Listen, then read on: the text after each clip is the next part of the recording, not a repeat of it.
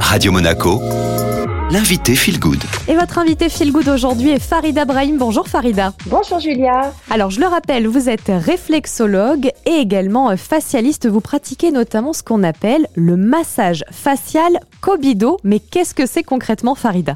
C'est un massage assez profond donc du visage. Ce massage a puisé son inspiration en Chine, puis au Japon. Kobido se traduit par voie traditionnelle de la beauté. C'est plus qu'un massage, en fait, c'est un art traditionnel, au même titre que l'ilkebana, l'art du bouquet par exemple, ou de la cérémonie du thé qu'on connaît un petit peu plus. Pour les Japonais, si nous sommes en bonne santé, nous sommes beaux. Pour eux, la santé est symbole de régénération, donc de beauté au-delà de l'âge. Se faire masser est ainsi naturellement partie intégrante d'une hygiène de vie, un rituel de beauté lié à la bonne santé. Il faut savoir, Julia, que le Kobido date à peu près du 15e siècle, qu'il était d'abord réservé aux impératrices et qu'il a été popularisé par les geishas. Quels sont les bienfaits qu'on va pouvoir retirer d'un massage Kobido? Les bienfaits du massage Kobido sur le visage sont quasiment immédiats en fait, hein, et sont souvent spectaculaires après la première séance.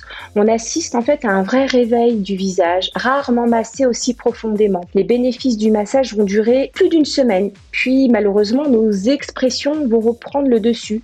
D'où la nécessité le premier mois de rapprocher les séances à une semaine tous les dix jours d'intervalle, puis ensuite en entretien une fois par mois. On n'est pas obligé d'attendre un certain âge pour faire appel à ce massage. Le Kobido va vraiment intéresser les femmes à tous les âges.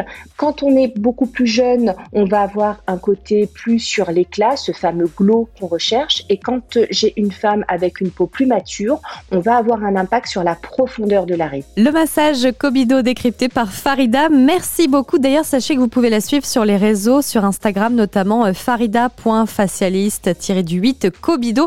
Elle vous donne quelques astuces pour pratiquer l'automassage et déjà faire du bien à votre visage.